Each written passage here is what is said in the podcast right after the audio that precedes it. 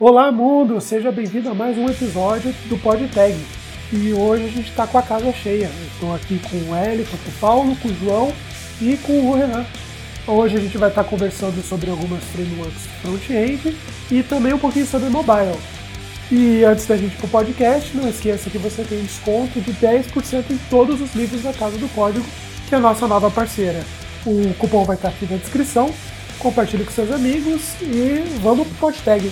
Olá galera, eu sou o Renan aqui a gente vai falar sobre a melhor ferramenta que o Facebook já fez. Salve, salve pessoal, aqui é o João Vitor e hoje vamos falar sobre React, só que não React do YouTube. Salve galera, aqui é o Paulo e React é melhor do que Vue.js. Olá pessoal, aqui é o Wellington e Vue.js é melhor do que React. E a gente já começou com treta entre os dois convidados, hein? Tá louco.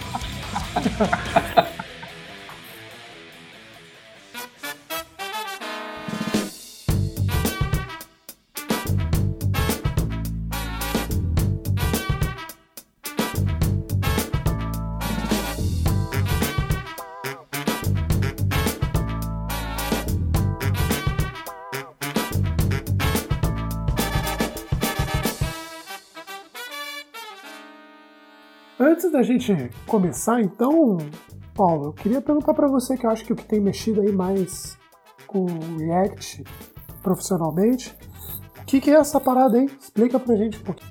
Bom, o React é uma biblioteca JavaScript desenvolvida pelo Facebook. É, se eu não me engano, foi lançado em 2013, mais ou menos. E é, o React serve para você tratar a sua camada de visualização. E é importante notar que nada mais do que isso. Assim, o React só cuida da parte de visualização. Né? Então, assim, é, da onde que você vai puxar os dados da sua, visualização, é, fica a seu critério de, de usar assim, outra ferramenta para fazer isso, mas o React vai tratar da camada de visualização. Entendi. E você acha que já é uma ferramenta bem consolidada assim? Já dá para abandonar outras ferramentas e usar só o React ou ainda é, tem muita coisa que precisa melhorar? Como que você está vendo isso daí?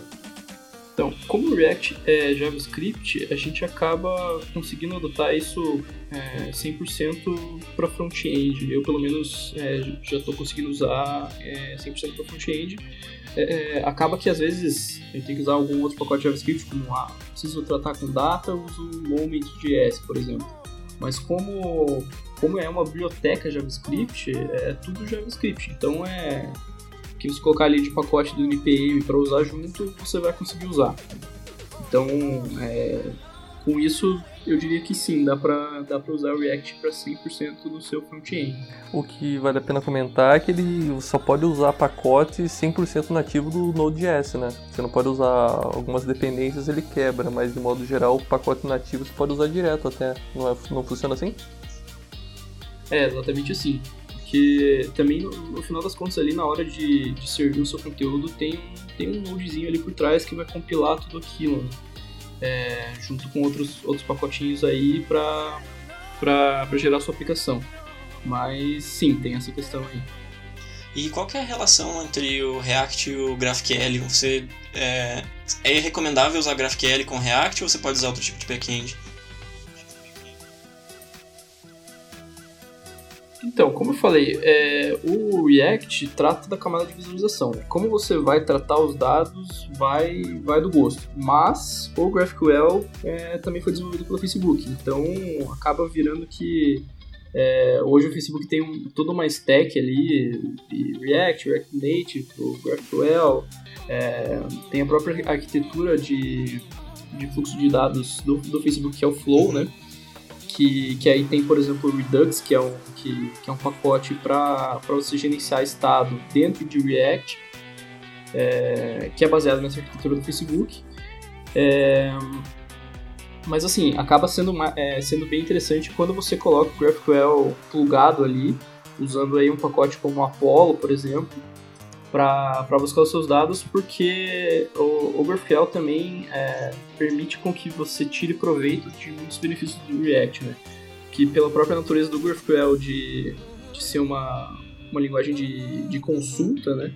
Você acaba, você acaba podendo tirar proveito melhor de, por exemplo, renderização de componente no React se você usar o GraphQL por trás. E agora sobre re-renderização de componentes, eu lembro que uma das características que diferencia o React dos, dos frameworks que existiam na mesma época que ele surgiu é que ele usa um, um DOM virtual, né, que é o modelo de documento por objetos.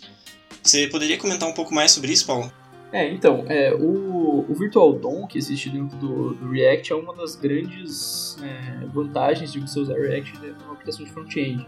Que o que acontece? É, lá no, quando a gente abre uma página do nosso browser, a gente tem é, um DOM que é feito pelo nosso navegador, que nada mais é do que um, uma árvore ali de, de, várias coisas que montam sua aplicação é, para o usuário.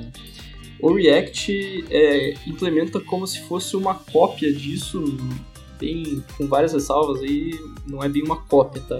Mas é, isso permite com que quando você tem alguma mudança no estado da sua aplicação, é, só as partes que mudaram. É, São renderizadas novamente. Só as partes que mudaram acabam, acabam sendo renderizadas, exatamente.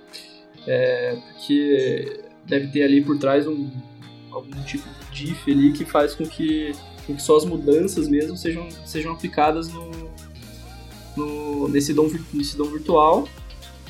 E aí é, você ganha em desempenho, né? Então, é, essa é uma das grandes sacadas aí do React para tratar performance de, de aplicações front-end. E deixa eu perguntar uma coisa. É, esse processamento Virtual DOM e, e, essas sacadas que você comentou que o React tem, inclusive de cuidar somente da camada de visualização, elas acontecem sempre do lado do cliente ou o React trata isso em servidor? No caso, no Node, né? Existe também o server-side rendering para React, né?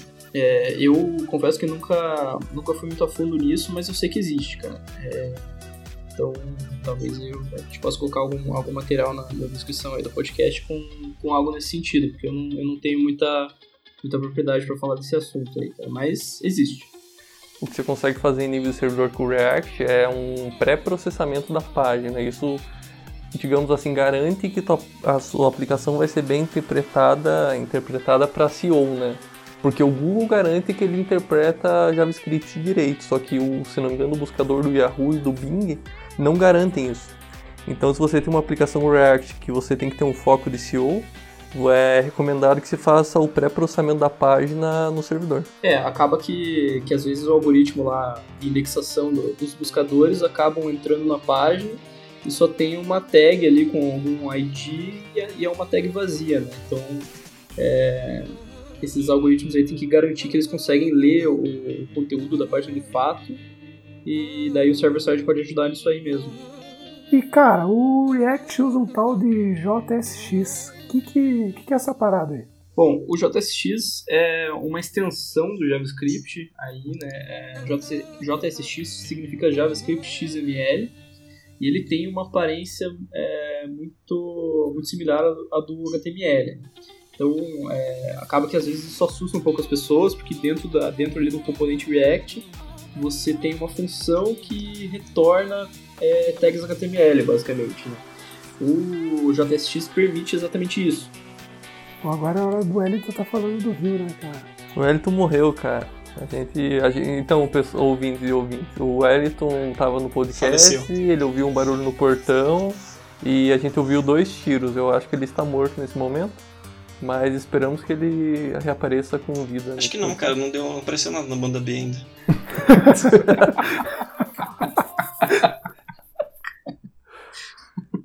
o que dá pra falar de React é a pira arquitetura dele em componentes, né? O Paulo comentou um pouquinho disso que é a mesma coisa que o Vue.js segue, até onde eu sei. E ele também tem essa questão de você conseguir atualizar apenas o componente que teve uma mudança. Até onde eu sei sobre Vue.js, que eu não sei se assim se pronuncia também, pessoas. Ele tem essas, os dois têm essas características, né? Só que se eu não me engano o React apareceu antes no mercado. É, como eu falei, o React foi lançado em 2013 então temos que pode até fazer uma pesquisa e ver quando que o JS foi lançado, a gente tira essa dúvida. Mas é, eu diria que a, o padrão que o React traz de componentes é um pouquinho mais, mais divertido de se trabalhar assim. É, principalmente por essa parte de você poder re-renderizar nossa aplicação só as, as mudanças, né? Então, por exemplo, é, lá no seu...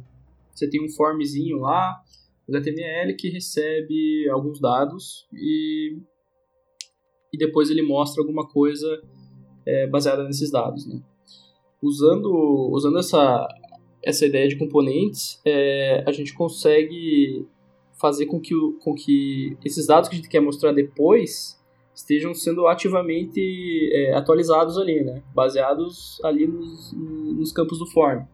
Então, é, na prática, isso acaba sendo bem positivo para aplicações que precisam, precisam é, ser dinâmicas, assim. E quem, quem controla esses requests mesmo? É o próprio React?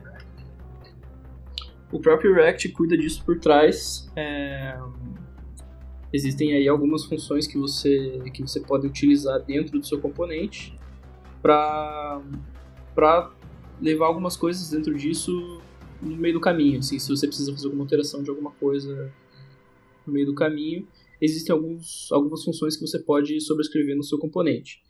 Mas é, basicamente ele faz tudo por trás sozinho para você de forma automágica. Hum. É assim que acontece o problema. Até que você começar aqueles request assíncrone de JavaScript, começa a aparecer os, aqueles valores, como é que diz na documentação oficial mesmo, aquelas previsões de valores. E ele começa a dar toda a cagada. Pô, se for falar de assim que é o aqui, dá um assunto para outro podcast, hein, cara. Com certeza.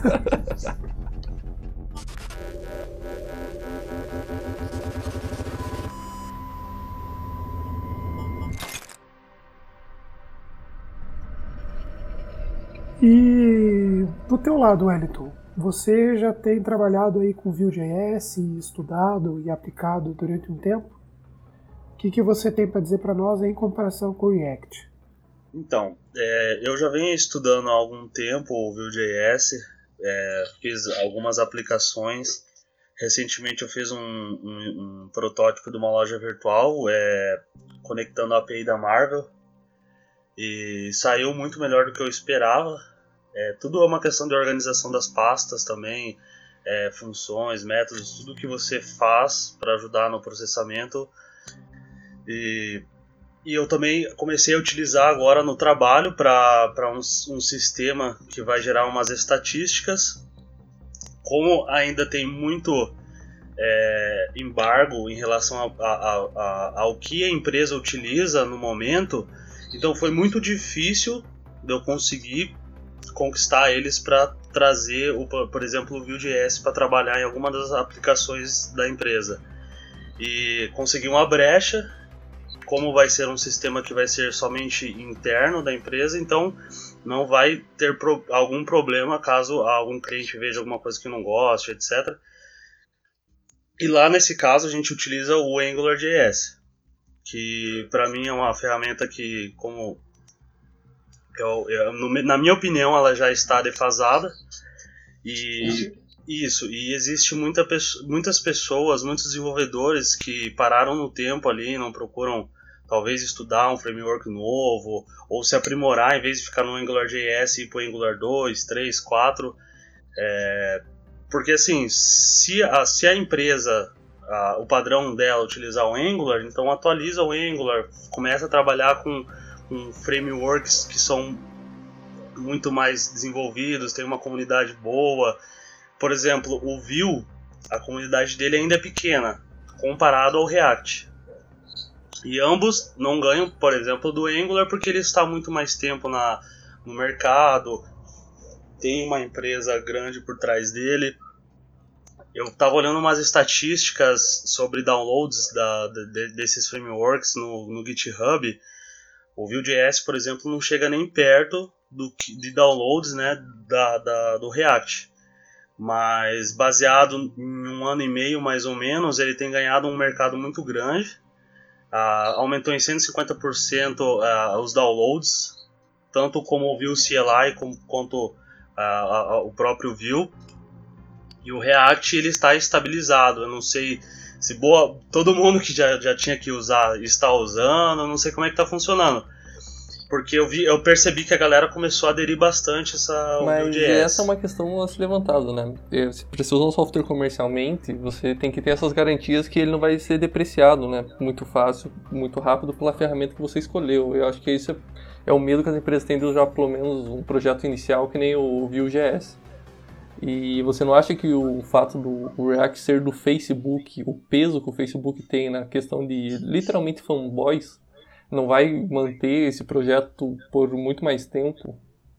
Por causa dessa questão de ter uma empresa gigantesca por trás?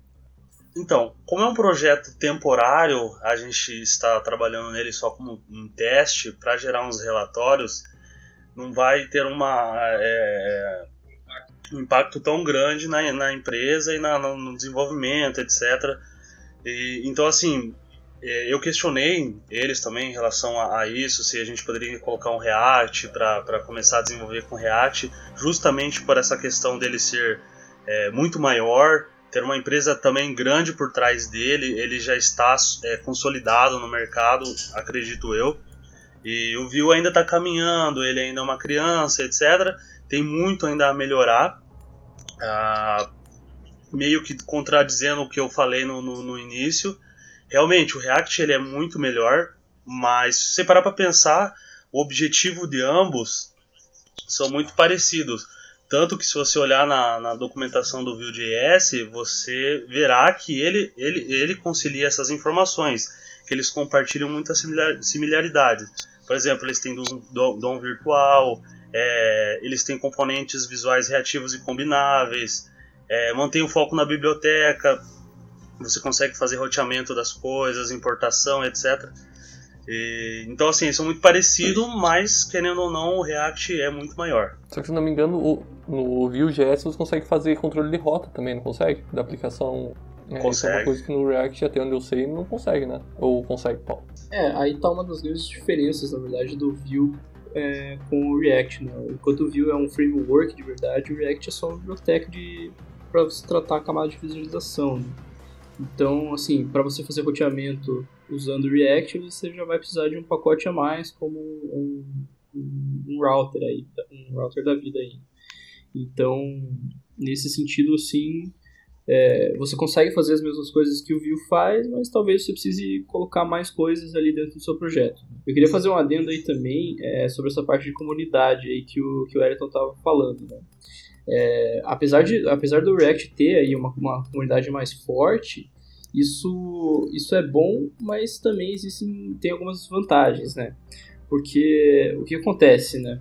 Como, como o desenvolvimento no core do React é muito ativo, às vezes, assim, dentro de um mês tem uma porrada de alteração, né?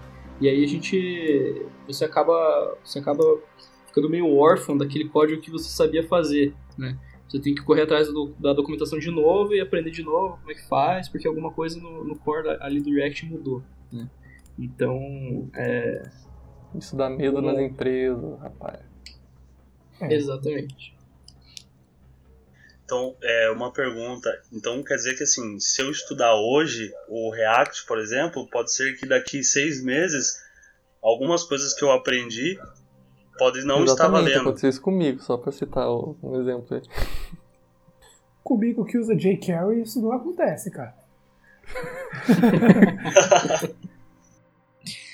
É, assim, é, o React ele já está muito mais, mais maduro do que, por exemplo, o React Native, né? que aí é um framework em si que também foi desenvolvido pelo Facebook, que é aí uma extensão do React para você desenvolver aplicações nativas para iOS e Android. O React Native ele está hoje na versão 0.55, então ele está bem novinho ainda. Né? Então, assim, essa questão é, de depreciação acontece muito mais hoje no React Native do que no React normal, né? Porque ele já tá na. React normal já está na versão 16 aí, por exemplo. Mas também acontece e é, é como o Renan falou, pode acontecer a qualquer momento. Deixa eu perguntar uma coisa para vocês então. É, eu vejo que o Vue.js, aparentemente, assim, comparando a documentação dele com a do React, eu acho que além dela ser um pouco mais didática, um pouco mais fácil de entender, a curva de aprendizado do Vue parece ser realmente muito menor que a do React, né? apesar da popularidade. Então, para vocês que vivenciaram e utilizam a ferramenta, né? Uh, supondo que eu não tenha conhecimento nenhum da, da ferramenta mesmo, tenha algum conhecimento lá de, de JavaScript, quanto tempo para eu conseguir fazer um to-do básico ali, uma listinha de compras, assim, na visão de vocês? Quanto tempo para eu já conseguir fazer uma coisa desse sentido? Olha, eu diria que da primeira vez, usando React, você ia ficar puto e ia desistir. Aí no outro dia você ia conseguir fazer. É que a questão do React, eu acho que a maior dificuldade que tem, pelo menos a que eu tive, brincando um pouquinho com o React Native, é com o Node.js. E não com o React em si. Mas era uma falta de conhecimento meu que eu tinha com o Node.js. Então foi o que eu mais senti dificuldade e tive que buscar. E com o Vue Editor? Então, assim, é, continuando um pouco do que eles estavam falando, a gente tem que prestar atenção que também existe a questão de você saber, além do JavaScript, você saber gerenciar dependências. Por exemplo, você pode começar uma com Create React App, se eu não me engano é assim, né? Uhum. E, e, também você precisa saber mexer com Webpack, você precisa saber mexer com Node para quando você quiser mudar rotas de endpoint conforme o local que você está trabalhando, se é desenvolvimento produção. Então tem muitas variáveis. Em relação ao Vue, eu achei que foi bem fácil a aprender, porque ele puxa um pouco. Também está escrito na documentação dele que ele puxa um pouco do Angular e um pouco do React em relação à, à forma de trabalhar. Então você tem ali num, num single file do, do Vue, você pode trabalhar tanto com a camada de CSS quanto a camada de HTML e o JavaScript. E se você olhar a documentação, é tudo é, é, é, por etapas, você consegue entender muito bem o que, que você precisa fazer em cada passo. E eles dão vários exemplos na tela. É, eu, quando eu comecei a dar uma pesquisada sobre React, tentar aprender, é, eu tive um pouco de, de, de, desse problema por eu não ter exemplos de como aquilo, como aquilo que está escrito está funcionando, como ele funciona. Então, assim, eu acho, na minha opinião, que pra, o React é um, um pouco mais difícil de você aprender. Então, se você quer aprender um framework do nível né, React Vue, é, eu, eu, na minha sugestão seria mais o Vue.js, por, por facilidade na documentação. E, e sabe uma das coisas. Sabe uma das coisas que mais complica do React? É justamente uma das coisas que foi elogiada no início, que é a comunidade grande, cara. Uh, o React uh, tem muita gente com open source que tem um sério problema, que em vez de ele procurar uma solução que já existe, ele prefere criar o pacote dele. E isso é um inferno no React, cara. Você tem milhares, tem centenas de pacotes que fazem exatamente a mesma coisa. Então, na hora que você for escolher um pacote para auxiliar sua vida no React, escolha muito bem, porque você vai ter um pacote que tem uma comunidade muito grande que usa, e vai ter os pacotes aleatórios que um cara maluco no fim do mundo fez. Ou tá se ligado? você usa o Yelman, que vai quebrar no, provavelmente em algum ponto do seu desenvolvimento. Tem um exemplo aqui do, do, do Vue.js também, que é o, o, o CLI dele, que você inicializa, ele tem, se eu não me engano, 4 ou 5 templates de inicialização, que ajuda muito bem a você iniciar uma aplicação. Eu acho que ele é meio no sentido do Create React App, só que eu não, eu não lembro de cabeça como é que funciona do, do, do React. Mas o do Vue, por exemplo, você inicia, você instala ele globalmente na sua máquina, você dá um Vue init e coloca lá Webpack, Webpack Simple, e ele já te dá com hot reload no navegador, etc, tudo prontinho, funcionando para você começar a trabalhar já. Você tem a opção de gerar um código otimizado, comprimido, que seja minificado num arquivão só, na hora de gerar isso para produção? Sim, é, porque assim, isso daí vai agora, da, depende muito do Webpack, Entendi. né? Porque daí você configura ele para fazer esse tipo de coisa. Você também pode fazer carregamento do, dos componentes assim, de forma assíncrona, que ele carrega, ele, ele mesmo carrega somente quando for chamado. Então assim, você deixa a sua aplicação muito mais leve. É, eu não sei como é que funciona no React, se quando você muda o status de alguma coisa, ele funciona tipo como o Angular, que ele fica escutando tudo e daí quando muda, ele muda só aquilo ou ele renderiza tudo novamente? Ele muda só o que teve uma mudança de estado. Isso é uma coisa que vale a pena tomar cuidado com o React. Que você pode fazer as variáveis no estado né, do componente, ou você pode fazer fora do state. Né? Se você faz fora do state, você não vai ter essa característica do React, de atualizar o componente quando aquele state se muda. Isso é uma coisa que vale a pena ressaltar. Se você pode fazer então no React coisas, informações do componente que não vão forçar ele ser atualizado e coisas que não. Qualquer variável que esteja no state do componente do React ela for atualizada, o componente que usa aquele state, não necessariamente o primeiro, o que você declarou, mas se você passa aquele state para o próximo componente, os dois vão ser atualizados quando tiver uma mudança. O que vale a pena ressaltar é que não é uma mudança de valor, que nem se eu tenho uma lista e eu insiro valores novos nessa lista, o, o status não vai mudar, porque o React se baseia no ID, no, no ponteiro para aquela variável. Então, se eu quero ter uma atualização de uma lista em React, eu tenho que criar uma nova lista. Isso é uma coisa interessante, porque eu já sofri bastante com isso de só adicionar novos elementos na lista e o componente não atualizava. No, no Vue, por exemplo, a gente tem a, o Vuex, que se eu não me engano, para a próxima versão ele vai vir basicamente como default do, do, do Vue. Como que funciona no React? É, existe alguma outra além do Redux? É, o, o React ele tem algumas soluções para você fazer gerenciamento do estado. Né? O Redux é a mais conhecida delas, que implementa a arquitetura do Facebook, que é o Flux. Né? É, uma que eu, que eu comecei a usar recentemente para React Native é o MobX. É uma, é uma alternativa mais fácil, eu diria, assim, do que o Redux, ele, ele é mais simples e ele faz uso de, do, dos decorators, né?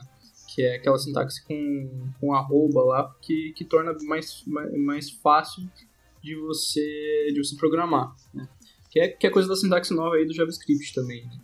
Mas o Mobex ele, ele também trabalha com, com a ideia de stores, né, que seriam conjuntos de dados, que você e você pode ter elas é, tanto globalmente na sua aplicação, disponíveis para qualquer em qualquer parte da aplicação, quanto localmente para determinado componente, ou no caso de um app mobile, para determinada tela, determinada funcionalidade. Mas o, o Mobex é uma alternativa muito boa para o Redux, porque o Redux também tem aí uma, uma curva de aprendizado é, grande. Né? É, é, difícil também entender é, essa arquitetura Flux aí que o, que o Redux implementa, mas também depois de bem implementada também é, é bem legal porque ele, ele cuida para você dessas questões que o Renan estava falando aí. De, de você ter que passar estado de um, de um componente para outro, de você atualizar uma coisa, atualizar outra, tudo isso usando o Redux fica mais fácil.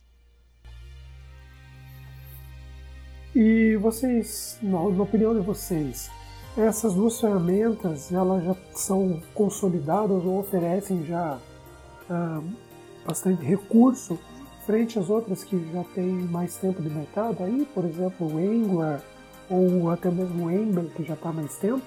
Vocês acham que ela já, assim, olha, é suficiente aqui, já dá para abandonar isso daí, começar a usar essa, usar o Vue, usar o React, ou ainda tem coisas que o Angular Angular 2, Angular 4, Ember, Backbone ainda são mais específicos e conseguem lidar melhor com, essas, com algumas situações específicas. Eu diria que, que o React, principalmente por ser uma, uma biblioteca, você consegue é, tirar proveito de, de, basicamente qualquer pacote disponível lá no NPM. Né? Então, assim, é questão de, de dependência com outras coisas, assim, é, o React está bem por ser uma biblioteca, né? Você consegue usar aí qualquer pacote que, que esteja no NPM ou o pacote que você tenha desenvolvido e você consegue ser feliz. É, eu diria que assim, é, boa parte do front-end aí para 2018, para 2019, no futuro aí é, vai ser ou React ou, ou Vue.js, assim. É, é, tem aí o Stack Overflow faz, faz anualmente um, uma pesquisa com, com desenvolvedores, né? Que, que é o Developer Insights, se não me engano. A gente pode até colocar na descrição aqui do, do podcast. Mas é, é legal notar que para 2018 aí, das tecnologias aí mais, é, mais buscadas pelos desenvolvedores que foram entrevistados aí, é, a maioria que está lá no topo é React, é Vue.js e a gente vê também uma queda bem brusca aí do Angular que, que até ano passado, diria, ainda era bem utilizado, mas é como a gente falou anteriormente, né? Tá cada vez mais defasado. Hein? Um comentário que ia fazer, tem uma, um, um classificado bem grande no Brasil, que todo mundo deve conhecer, que se chama OLX, que usa React processado no servidor para o site e o aplicativo é o React Native. E eles têm milhões de clientes. Eu achei que você ia falar carro quente. Ó, o jabá aí, ó.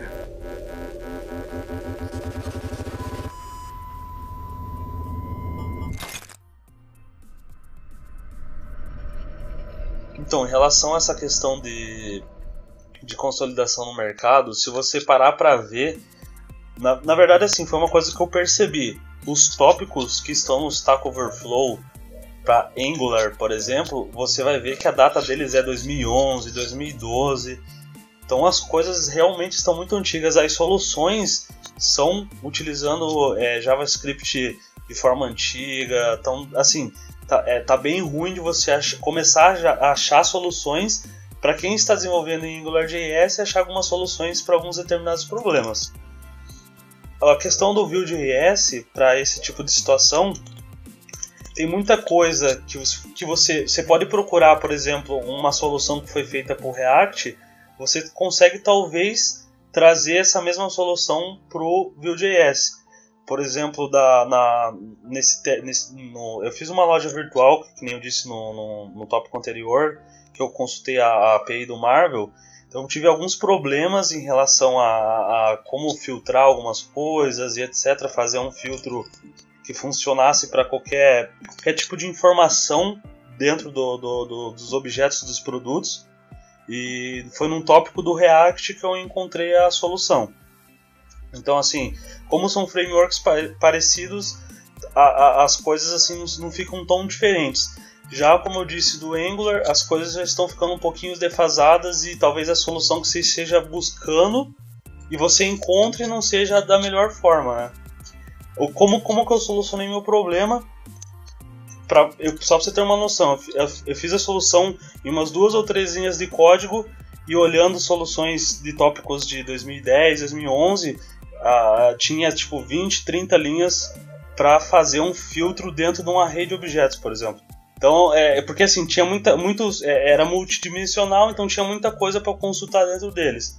Então você via gambiarra para todo lado. Então se você deixar, se você deixar a, a cair por, por esse tipo de situação, aí você realmente você nunca vai sair, nunca vai aprender algo novo e sempre vai ficar com esse código sujo, mal, mal desenvolvido e Ctrl C, Ctrl V do, do Stack Overflow, né?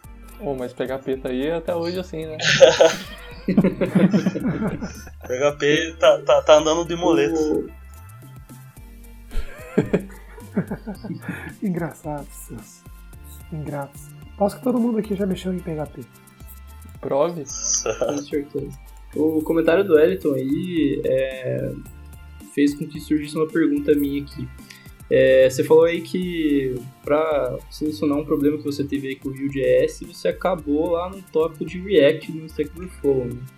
É, você diria que assim o conteúdo disponível de, sobre Vue.js, assim, é, principalmente aí falando do Stack Overflow, é, GitHub, etc., é assim mais escasso do que o que tem disponível para React? Eu diria que eles estão meio parecidos, mas o React com certeza tem um pouco mais de conteúdo, lógico.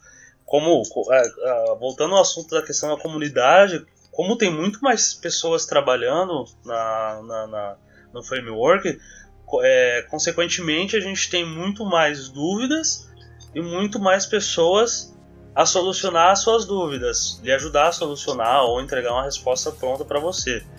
Já a questão do view, por ele estar ainda assim numa forma pequena, assim dizendo, você encontra alguns tópicos, mas a maioria das soluções que você precisa já está na documentação, entendeu? Então é, as coisas assim ainda estão um pouco escassas realmente.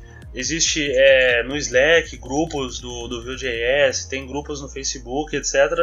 Mas ainda é, eu acredito que ainda está fraco ainda. Então você tem que é, ser criativo para achar a solução de um determinado problema. Eu costumo é, é, não deixar é, a aplicação totalmente refém do framework, ou seja, é, eu crio bastante parte do código em, em, JavaScript puro, fazendo helpers, fazendo classes etc., e importando dentro do framework.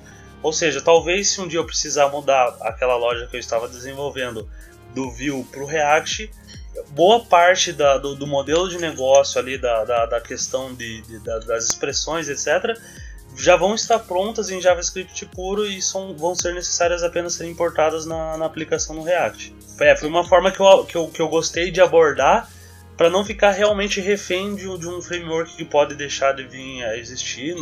Vai ser difícil isso acontecer, mas é, é bom a gente se prevenir, né?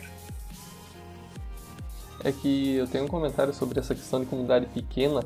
Eu já sofro até hoje isso com um framework em PHP, que hoje basicamente eu quase que participo ativamente da comunidade dele dos desenvolvedores. Eu fico sempre que sai uma falha de segurança, uma coisa assim em cima, porque a comunidade foi cada vez minguando e hoje eu tenho uma aplicação grande rodando com ele que simplesmente não dá. Eu e mais alguns russos e ucranianos, até onde eu sei, que não podem deixar o framework morrer, então a gente fica meio em cima para manter ele ativo. Isso me lembra muito o, o, o Joomla, eu, eu gostava muito de, de desenvolver site e loja e-commerce em Joomla. E você via que boa parte da galera era toda indiana. Os, você fazia uma pergunta num grupo, num grupo global, né? Você recebia a resposta somente de madrugada. Então você, é, exatamente. Se, se você perguntasse de manhã para solucionar o problema, você tinha que esperar para o outro dia, porque é, é, eu não sei em que momento do dia esses, é, eles trabalhavam, eles estavam disponíveis e você só tinha essa resposta, sei lá, daqui 24 horas. Era bem, era, era bem complicado você encontrar soluções. Porque assim, você comprava essas extensões assim para fazer adaptação numa loja, por exemplo, sei lá, uma extensão de pagamento que seja do PayPal e foi desenvolvida por, por uma outra pessoa de, de outro país. Então, quando você pedia um suporte, era muito difícil, tanto por questão de você ter que é, usar outro, outra linguagem, outro idioma, uh, demorava muito para você ter uma resposta. Então isso, não sei como que é no WordPress, é, em outros é, CMS assim de desenvolvimento, mas tinha muito esse problema da, da, de ter muita, muito, muito, muitos programadores de outros países e era muito difícil você realmente manter a comunidade com vários tópicos, várias pessoas falando sobre o assunto, etc. Você postava e às vezes tinha uma curtida ou outra, ou alguém respondia um, daqui uma semana, então era bem complicado. Será que esse não é o futuro do Vue.js? Acho que não, hein?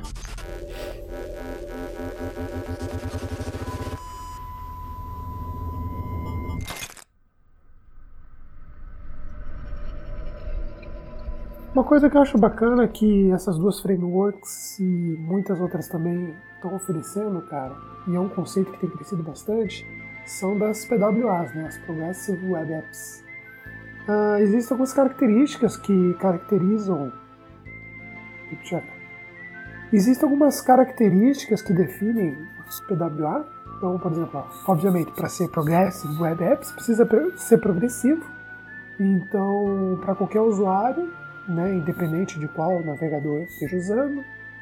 Uh, responsivo, no caso do, do React, do Vue, isso depende do, da, da camada de, de CSS que o usuário está tá tendo, né? A conexão offline, ele tem que se sentir, o usuário precisa se sentir como se estivesse navegando de fato um aplicativo, precisa ser atualizado sem necessidade da pessoa baixar nada, uh, trabalhar com, com HTTPS, ser engajável, instaláveis, a push notification, e eu acho que essas duas frameworks, pelo menos do, do pouco contato que eu tive com as duas, você consegue usar muito do JavaScript nativo de forma desacoplada da framework. Uh, isso é realmente assim mesmo? Eu consigo utilizar GPS, câmera, Bluetooth, uh, Service Worker, sem precisar usar coisas nativas da ferramenta ou eu posso usar direto o JavaScript o que o navegador me oferece? Como que torna tá essas ferramentas atualmente? A questão toda é que, como a gente já explicou, quer dizer, o Paulo comentou mais, o React é só uma engine gráfica, cara. Você faz qualquer coisa com ele. Qualquer coisa que o navegador esteja disponível para te fornecer essa informação, você vai conseguir usar. Não, mas você tem algumas ferramentas que para você prover esse tipo de informação, você tem classes específicas e módulos que trabalham com isso daí. É, o que eu pergunto assim, se se eu quiser, por exemplo, trabalhar com a câmera, do dispositivo, que hoje você consegue através do navegador, né? O conceito básico uma PWA você poder explorar recursos do navegador. Eu consigo fazer isso direto em JavaScript ou preciso usar alguma coisa que tem no React ou usar alguma coisa que o Vue tem, uma classe específica, ou é desacoplado, pode usar, pode ficar tranquilo que, que não tem problema. Essa é a, é a questão. Sim, até onde é, eu, eu tenho know-how sobre PWA, não fiz ainda nada a, a, a, respeito, por exemplo, não desenvolvi nenhum aplicativo, mas eu já estudei, então sei um pouco da parte teórica disso. É, eu acredito que não, não, necessariamente você precisa ter algo do framework. Acho que se você quiser fazer uma PWA fazendo um, um projeto só HTML e JavaScript, você consiga isso. Senão, tal, a, talvez o framework ou uma biblioteca de terceiro do framework te facilite, a, a, te deixe mais, mais, alguma coisa mais fácil, tipo você inicializar uma câmera sem criar muito código é, é, no JavaScript, etc. Talvez com poucas linhas de código você consiga fazer bastante coisa, mas isso não acho que não depende muito não do framework que você está utilizando. Entendi, isso é um ponto positivo, porque eu vejo que a ideia de PWA tem crescido muito e faz muito sentido. É melhor você dedicar espaço para você baixar o Netflix, baixar o Facebook, o WhatsApp, são aplicações que você usa com mais frequência e deixar para aquele aplicativo de restaurante, da, da compra de passagem, uh, pagamento de estacionamento, para que ele seja realmente uma PWA. Você acessa uma URL e ela te oferece todos os recursos que um aplicativo tem sem a necessidade de instalar. Para mim, isso, Essa inclusive. É... Você falar. levantou uma questão interessante que eu acho que não, você não consegue colocar os dois no mesmo mundo, tá ligado? O PWA e um aplicativo mobile mesmo. Eles são para usuários diferentes, cara. Você acabou de explicar, tipo, um aplicativo que você usa sempre, cara, é o aplicativo mobile nativo, acabou. E um aplicativo, o, o, como é que é? São o sazonamento, sa, esqueça a parte da palavra. Sazonalmente, você usa acesso direto ao URL, cara. Isso é uma, uma característica de comportamento que você já vê na web hoje.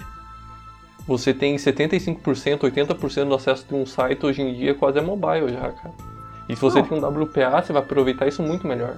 Temos tem que levar em consideração também é a questão do bom desempenho do site. Não adianta você fazer uma PWA e ter o site lá no servidor, lá na China, demorar 10, mais de sei lá, um minuto para carregar o, o, as informações. Ou seja, a, apesar isso você não talvez não tenha ter um, um aplicativo nativo, é, entendeu? Agora a PWA você depende muito de ter um CDN decente, ter uma hospedagem decente, ter um código do, do, do desenvolvimento decente, para que um exemplo é a beleza na web, se eu não me engano você citou comigo, Luiz que basicamente assim, se você acessar o site você não consegue nem ver as coisas carregando, ele, ele simplesmente abre para você. Ou seja, um projeto desse numa PWA seria extremamente ótimo, na minha opinião. Eu sou um pouco suspeito de falar porque assim, eu costumo não ter muito aplicativo no, no meu celular, é, são só aplicativos realmente necessários, como Uber, é, Internet Banking, etc. É, eu sou uma pessoa que não, aderiu ainda a essa questão de, de ficar baixando PWA e etc.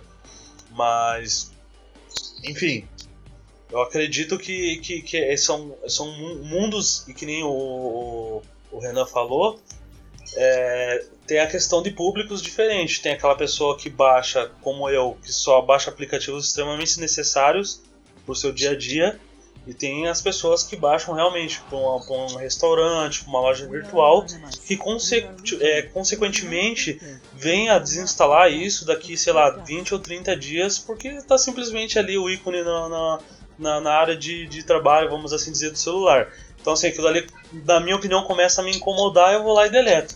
Só que eu não faço isso com o Facebook, por exemplo, nem com o Uber ou o Internet Banking. Então eu percebo que as PW, a, a PWA ela tem muito esse problema de ser algo para você utilizar por, em alguns momentos, mas não que você vai deixar eternamente no seu celular, né? Não, até porque a PWA é, ela não vai pesar nem um kbyte no teu, no teu celular. O que ela faz, quando o usuário autoriza, é adicionar um ícone na tua, tela inicial.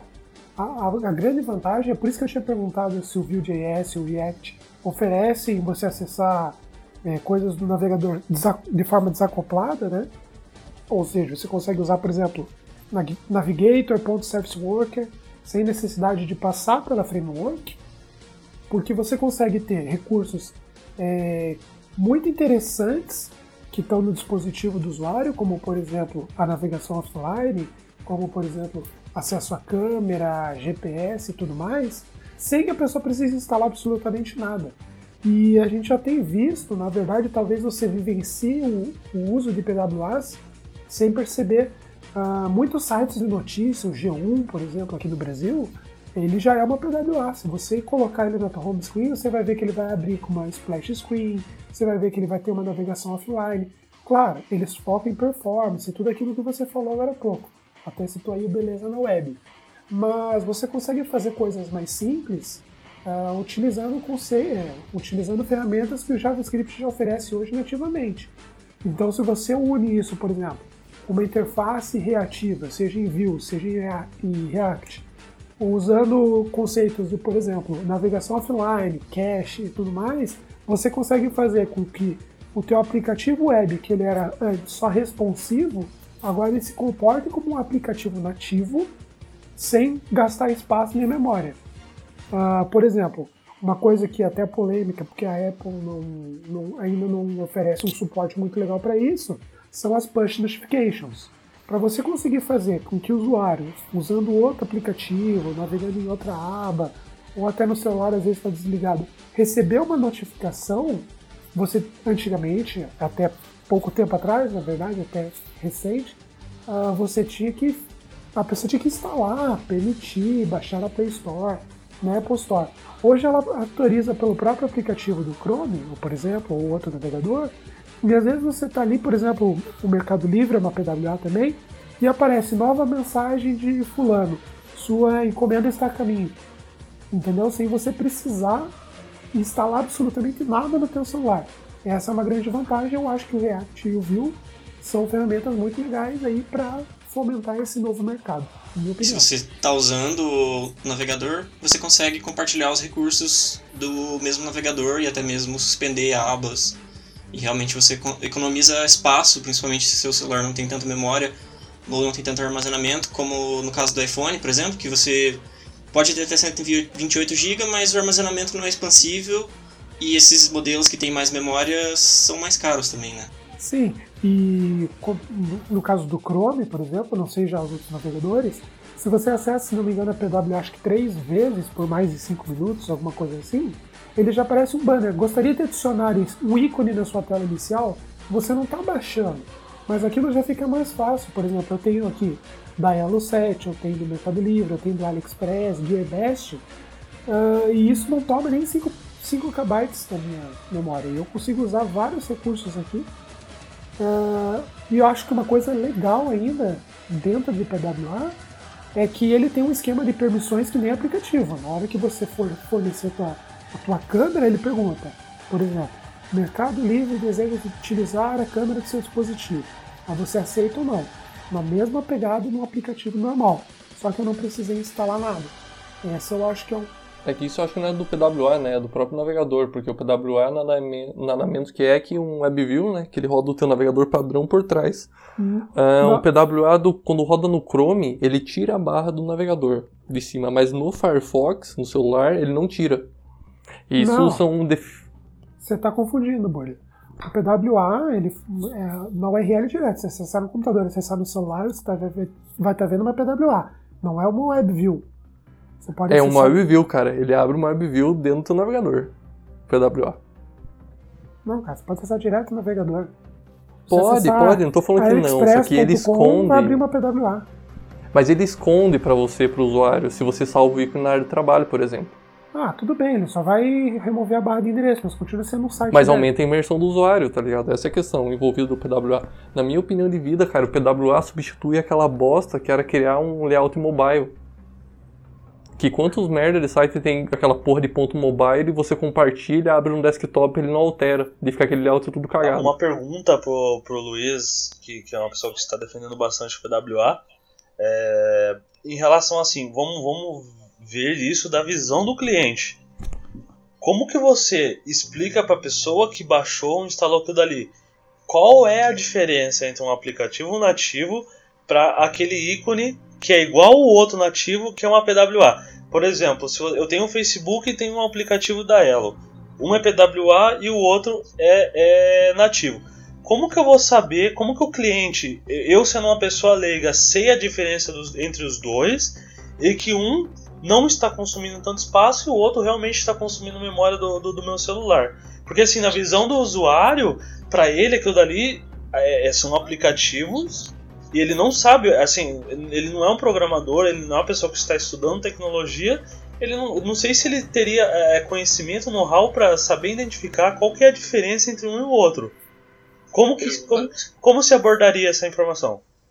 Vou fazer uma piadinha antes que o Luiz fale, que um você acha nas, nas lojas como Google Play e Apple Store e o outro não. Mas é verdade, não? apesar da, do tom, é verdade. É, esse é um desafio que que as empresas estão tendo. Uh, algumas empresas realmente hum, colocam banner ou até divulgam essa funcionalidade. Ainda não foi resolvido como explicar para a pessoa. Uma coisa que já acontece, como eu falei, você está usando a PWA, por exemplo, você está usando o Mercado Livre. Você acessa umas duas, três vezes que você quer ver a encomenda chegando ou está tirando dúvida com algum vendedor, alguma coisa, e daí o Chrome já te oferece. Deseja salvar essa página, é, Deseja salvar esse web app na sua página inicial, alguma coisa assim, na sua tela inicial, e daí já aparece o ícone, ele faz uma animaçãozinha pequenininha, e quando você vê, ele não precisou instalar nada, ele, você percebe que aquilo é só um link. Uh, em alguns modelos do Android, inclusive, ele aparece o ícone do Chrome bem pequenininho embaixo da logo, para que você identifica que você está abrindo um site ainda é um desafio explicar isso. Então, entendi. Eu acho que você, Mas... eu acho que poderia então existir uma convenção por parte dos desenvolvedores de PWA, por exemplo, para colocar uma bolinha vermelha ali embaixo ou alguma escrita dizendo que aquilo dali é uma PWA. Mas como passar para o cliente o que, que é uma PWA? Entendeu? É que a questão mais complicada, porque até onde eu já lembro, lembro que eu já estudei de PWA, você não consegue forçar a criação desse ícone você consegue fazer, você tem uma diretriz, uma regra que diz assim, uh, depois do segundo acesso do usuário no teu site que tem um manifesto de PWA, e essa diferença dos dois acessos for maior que 5 minutos, o navegador vai sugerir instalação. Você não tem como forçar isso. isso. Esse é o maior problema. Isso é verdade, porque tem muito site que vai fazer o uso do teu, teu dispositivo para fins maliciosos, então há uma leitura do, do manifesto e tem que dar uma credibilidade para o site. O usuário tem que confiar naquilo antes do navegador sugerir, né? E caso a pessoa diga não obrigado, aquilo nunca mais vai aparecer. É salvo na memória interna do navegador e acabou. É um desafio que tem. Uh, nada impede da pessoa salvar manualmente, mas isso é um problema porque as pessoas não são acostumadas a fazer isso. Então, realmente, é um desafio que as empresas têm que ter. Mas eu acho que maior do que esse desafio é o desafio de já começar a construir ou adaptar aplicações web existentes para esse tipo de, de solução. Na verdade, começar uma PWA não é muito difícil, não. Uh, inclusive, eu tenho um pacote, eu já falei em outro, outra ocasião, eu tenho um pacote que auxilia você a criar uma, uma estrutura básica, mas basicamente, jabá, eu não estou ganhando nada, cara. É um pacote livre. Vai ganhar um dia, né, rapaz? É, mas basicamente você define um manifesto ali, que é um JSON com algumas informações, e você precisa registrar um service worker que vai trabalhar o offline e o cache da tua aplicação. É muito simples de usar, é muito tranquilo e já oferece alguma, alguma facilidade. Por exemplo, você pode cachear ah, CSS, imagem, talvez até páginas completas. E assim que você tem essa permissão, você já consegue requisitar outras permissões no seu, no seu usuário. Cara, hoje você tem uma infinidade de coisas. Você pode usar acelerômetro, você pode usar giroscópio, é, GPS. Você acessar o aplicativo do Nubank, por exemplo, o aplicativo nativo do Nubank, e você acessar a versão web deles, você vai ver que muitas coisas você consegue ver nos dois. Você consegue ver questão de mapa, ele consegue detectar onde você está. E claro, esses dados eu imagino, né, eu não posso falar por eles, eu imagino que eles usem para algum cruzamento de, de segurança interna, aquela coisa toda. E veja que o usuário não precisou instalar para usar essas funcionalidades. Então, o desafio das empresas é como que eu consigo preparar minha aplicação para usar esse tipo de funcionalidade e oferecer esse tipo de versatilidade para o meu usuário e como que eu consigo mostrar para o usuário que vale a pena ele testar essa aplicação também. Essa é um grande, um grande desafio aí, uma coisa que eu acho que vai tomar muita polêmica, muito mercado. Então, aproveitando o teu, teu PWAct, é, lembrei que no CLI do, do Vue.js você tem a opção, do, a opção do template de você iniciar uma PWA também. Ou seja, é, basicamente tudo que você diz que oferece ali já vem junto também com essa instalação. Todas as configurações. Hum. É, basicamente. Claro que você tem que sempre pedir permissão para o usuário para cada coisa que você for usar, mas o que eu falei, é bem simples. Poucas linhas de código você faz uma aplicação bem robusta. Eu vou deixar aqui na descrição do post vários exemplos de PWA, inclusive tem um site chamado PWA Rocks, que mostra alguns exemplos de, de PWA sendo usados. E uma coisa legal é que é JavaScript, então você pode usar como vocês defenderam aí, pode usar com React, pode usar com Vue. Uh, tem muito chão, muito mercado, muita coisa boa que está vindo aí pela frente para derrubar ou amenizar o uso de aplicativos nativos. É, entre, entre usar React é, para fazer uma PWA para celular é, ou usar React Native, eu partiria sempre para React Native. Eu não, eu não consigo ver ainda uma grande vantagem em pegar o React e, e fazer uma PWA para celular, tá? Do que, porque assim, React Native vai permitir também que eu use da mesma forma GPS, é, acelerômetro, tudo isso que tudo isso que você citou aí como sensores do celular, por exemplo, tá?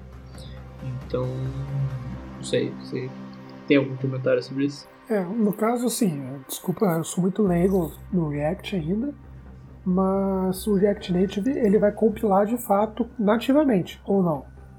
Exatamente. O, o React Native é uma, uma extensão do, do React que permite que você é, escreva o seu app em JavaScript da mesma forma, usando componentes da mesma forma. Só que a diferença é que ele já vem com alguns componentes nativos é, para iOS e para Android. Então, é, existe lá, por exemplo, o componente button, que quando você usar, ele vai fazer o botão nativo do Android no Android e o botão nativo do iOS no iOS, né?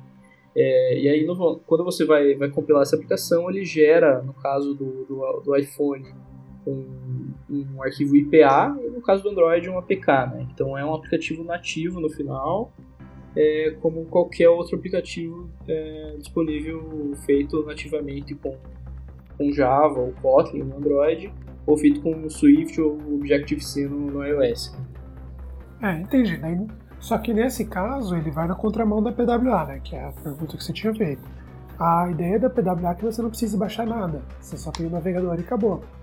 Uh, se o React Native ele parece realmente uma solução muito legal, apesar de nova, como você falou no começo, uh, parece ser bem, bem interessante frente a outras soluções que você tem como o Xamarin ou até o Ionic, onde você é muito acoplado ao Angular, né?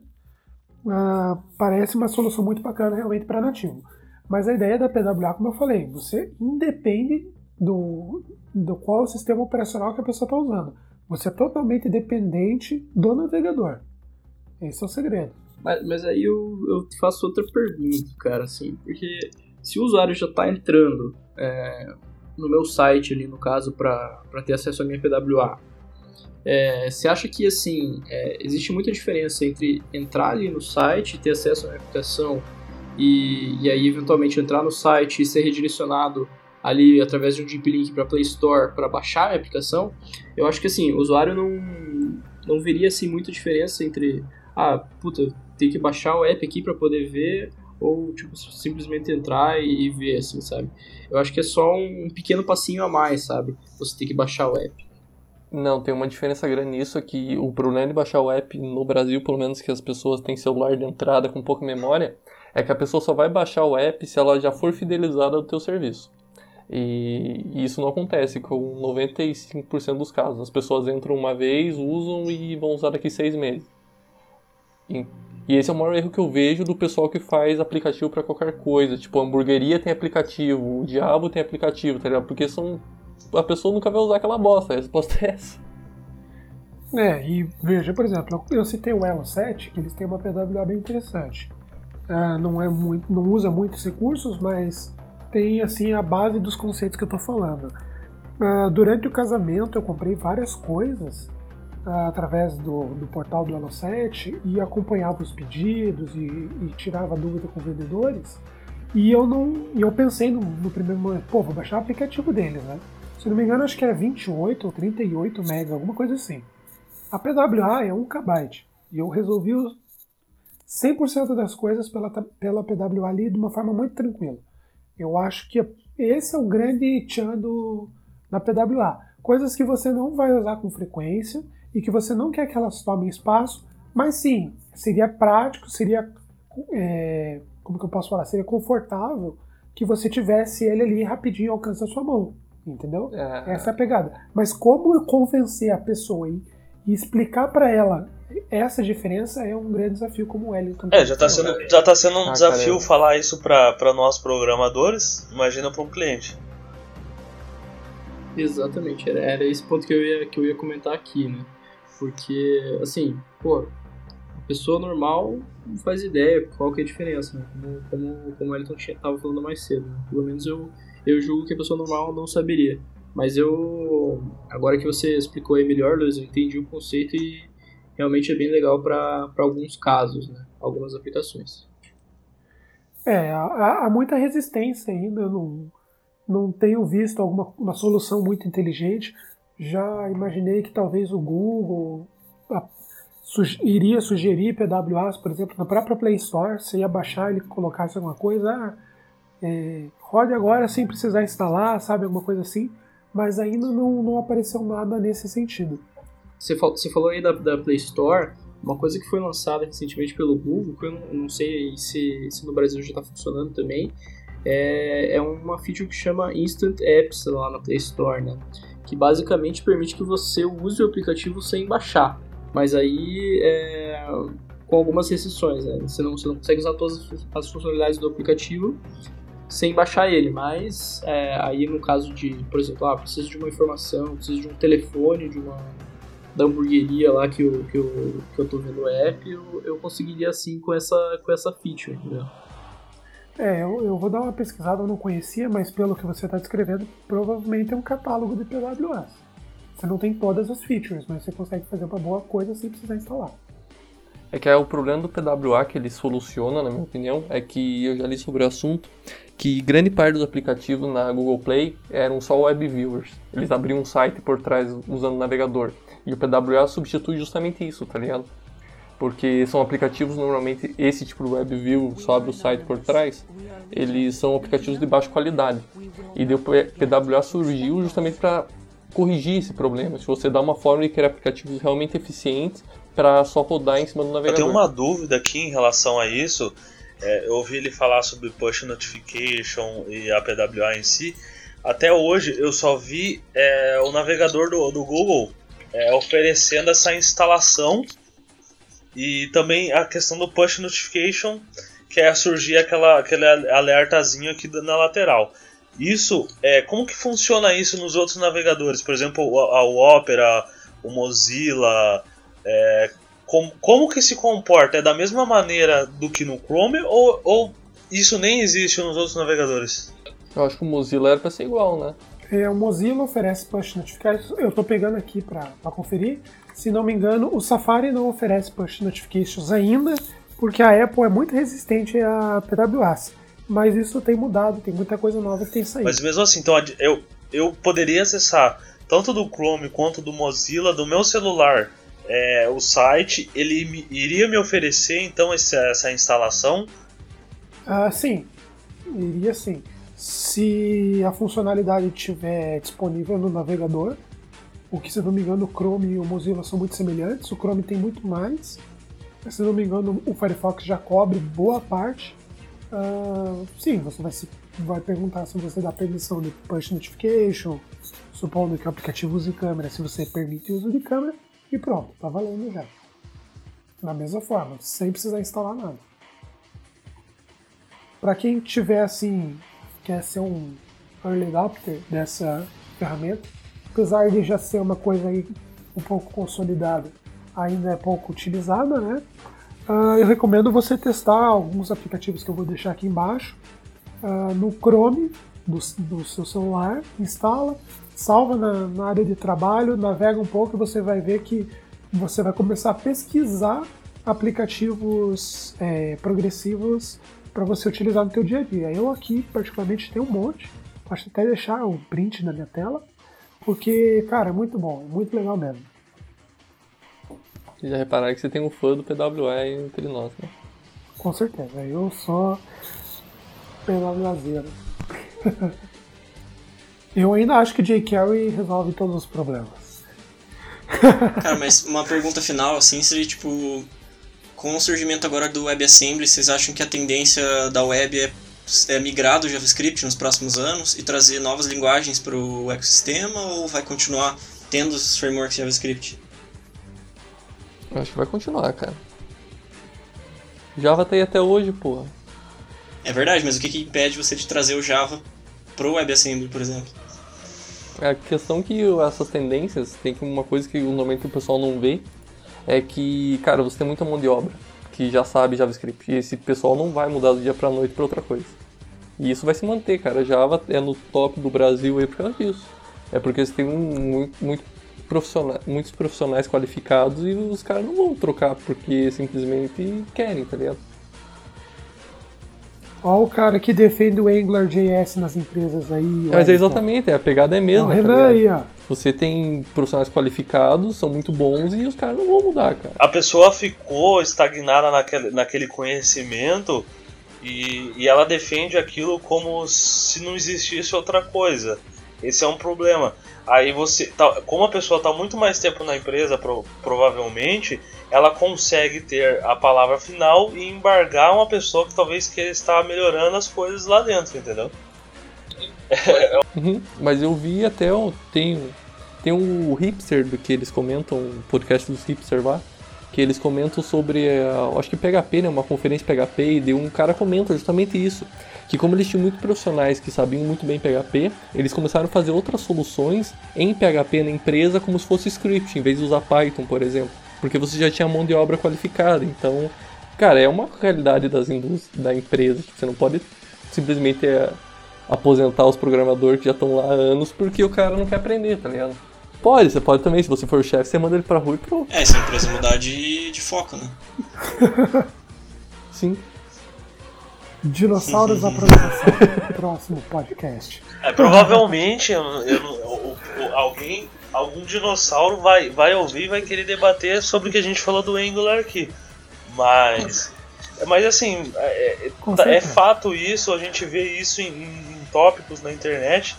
É uma coisa, uma ferramenta que realmente está defasada e, e tem muita pessoa que bate o pé e fala que é o top do momento. Por exemplo, estufa o peito e fala que o Angular está na moda. Esse, esse é um problema. ah, isso é, sem dúvida.